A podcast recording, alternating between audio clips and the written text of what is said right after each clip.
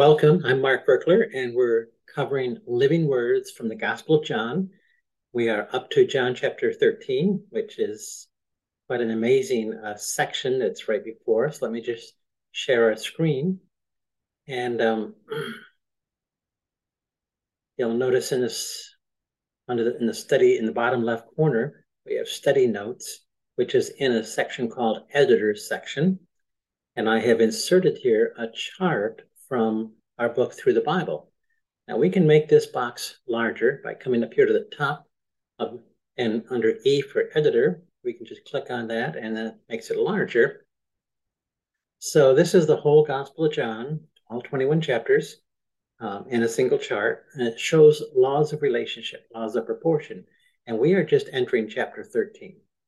And this is one night Six chapters on one night. The last night, the last day that he is with his disciples. He's in the upper room teaching them for a while. He's crossing the city teaching them, and then there's Gethsemane. Six chapters. This is his private ministry. He's been doing public ministry. Um, and if you'll notice, for his first year and second year, it's just three chapters on each year. Now we're spending six chapters on the final day that Jesus spends here on earth. And I guess I'm assuming that through law of proportion, John is saying this is the most important day of Jesus's life. It's probably the most important day of the entire universe. So, whatever Jesus taught, whatever he said in these chapters is incredibly important. And I want to really wrap my head around it. I really want to make sure I'm obeying it and doing it. So we can go back to the top, to the top, and we can click here on this little icon that shows uh, the three, three different boxes, or four different boxes. It breaks breaks it into four chapters, four boxes. So before we can begin reading John chapter 13, I'm going to click on the topic notes down here in the bottom right corner. And as I read through these six chapters, I was looking for what were the themes Jesus talked about? The first theme I noticed was he said you need to love one another and serve one another, which we're going to see very, very strongly in this chapter, this section. And I want you to abide in my love. So, getting your theology straight on eschatology didn't rank here at all. The second thing was it's the spirit of truth who's going to guide you into all truth. And I want you to live out of the Holy Spirit. He spends a lot of time talking about the Holy Spirit as being very, very important. So we have love, we have service, we have the Holy Spirit. And then he says, we're going to be hated by the world. All right. There's probably no way around that unless I decide to compromise and and not follow the pattern of Jesus because uh, he he was hated by the world. He said, if you stand up for righteousness, the world will hate you. So that's an interesting idea. I don't exactly like it, but I need to accept the fact that those who are committed to wickedness and to darkness are going to react negatively to me if I'm walking and living in the light. He says they will have sorrow, but it's going to be turned into joy because he is overcoming the world through his death and resurrection. He's overcoming the power of sin and of Satan.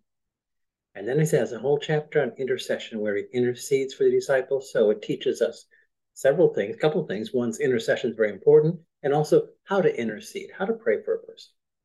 All right, so those are the basic things that we're going to have to see in these six chapters. All right, just to repeat them love, service, Holy Spirit, hated by the world, sorrow turned, turned into joy. None of that's theology, none of that's rational stuff. It's all heart stuff. Just so that reminds me, Mark, the center of your Christian life is a life of love, a life of service, a life of living tuned to the Holy Spirit. And as you stand up for the light, the darkness will not be happy with you. And if you go through tough times, your sorrow is going to be turned into joy. So just hang in there with faith and let God bring joy and it's important to intercede. So those are the lessons that I'm going to get out of these these six chapters. So let's begin. Let's go to the top left corner. We're going to read from the Passion Translation. starting with John chapter 13, verse 1, first 20 verses of the chapter. Jesus knew that the night before Passover would be his last night on earth before leaving this world to return, excuse me, to return to the Father's side. All throughout his time with his disciples, Jesus had demonstrated a deep and tender love for them, and now he longed to show them the full measure of his love. Before their evening meal had begun, the accuser had already planted betrayal into the heart of Judas Iscariot, the son of Simon. Now, Jesus was fully aware that the Father had placed all things under his control, for he had come from the Father and he was about to go back to be with him. So he got up from the meal, took off his outer robe, took a towel, and wrapped it around his waist. Then he poured water into a basin and began to wash the disciples' dirty feet and dry them with his towel. but when Jesus got to Simon Peter, he objected and said, I can't let you wash my dirty feet. You're my Lord. And Jesus replied, You don't understand yet the meaning of what I'm doing, but soon it will be clear to you. Peter looked at Jesus and said, You'll never wash my dirty feet. Never. But Peter, if you don't allow me to wash your feet, Jesus responded, then you will not be able to share life with me. So Peter said, Well, Lord, in that case, don't just wash my feet, wash my hands and my head also. Jesus said to him, You're already clean. You've been washed completely, and you just need your feet to be cleansed. But that can't be said of all of you, for Jesus knew, excuse me, for Jesus knew which one was about to betray him. And that's why he told them that not all of them were clean. After washing their feet, he put his robe on and returned to his place at the table. Do you understand what I just did? Jesus asked. Hmm.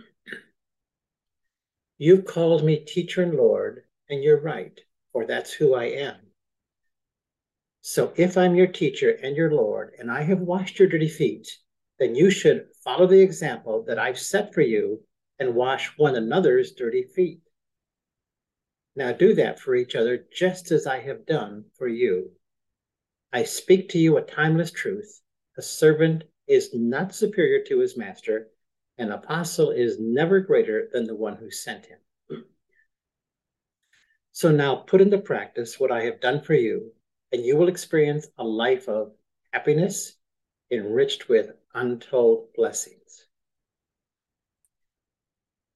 I don't refer to all of you when I tell you these things, for I know the ones I've chosen to fulfill the scripture that says, For one who shared supper with me treacherously betrays me. I am telling you this now before it happens, so that when you the prophecy comes to pass, you will be convinced that I am. Listen to this timeless truth. Whoever receives the messenger I send receives me, and the one who receives the Father who sent me, who has sent me. okay, verse 20 chapter verses. so how about some of the journaling questions? before we get to the journaling questions, let me just comment. One of the things that I noticed that Jesus taught by example. He he did it with them, together with them. And the Lord has made that very, very clear to me that when I teach, He wants me to teach using real life experiences as part of the teaching process. So this bottom uh, right corner under topic notes. I'm just going to expand that by going up to the E of the editor, clicking on that. and so here is some journaling questions. Lord, I enter your gates with thanksgiving in my heart. I enter your courts with praise. In what ways would you have me use demonstration as I teach others? Spouse, children, students, employees? Mark, Never teach anything without modeling it in the classroom. I've spoken about this before and I will speak about it again. If it cannot be modeled, it does not need to be taught. Without a parable, I taught them not. That's Matthew 13 13. If I could not paint a story showing them how this worked out in real life, I would not teach it. Go and do likewise. Mark, you've learned to have folks hear my voice and journal within the first hour of your teaching, and most of that hour is spent with you telling your story. This is so much better and different than the first time you taught it, where you did not have them journal until six weeks into the course. You have come a long way. Always keep story central and present. Lead with your story. Your story is your sword. He has told me that over and over. Every time I begin to teach, he said, Mark, your story is your sword. Lead with your story. I would say that's a principle for all of us. Number two, second journaling question. In what ways do you want me more to more effectively serve those whom I encounter? Mark, rather than step away in frustration with those who do not see or agree, which is what I tend to do. If they're not agreeing with me, I'm glad to just melt away. Take the time to listen to me and explain to them in words that I give you, which they will be able to understand.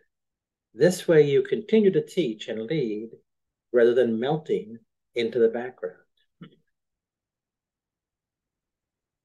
Good counsel to correct my behavior. Question number three When have I failed or succeeded in modeling that which I am teaching others to do? Mostly in stepping back into the shadows when there's no readiness to hear and to listen. You are not to step back. You are to tune to me, hear what I'm saying, and speak that. Speaking the truth in love is what changes people. Do this. Okay, so those are some possible journaling questions that you can use. We make those questions available to you for reference. It's good to receive wonderful counsel from the wonderful counselor and correct our misbehaviors point us in the path of life so we can minister more life to more people. So I encourage you to do some journaling of your own, either use those questions or different ones uh, if you prefer. And uh, then come on back for another day and we'll read the rest of Romans chapter 13. God bless.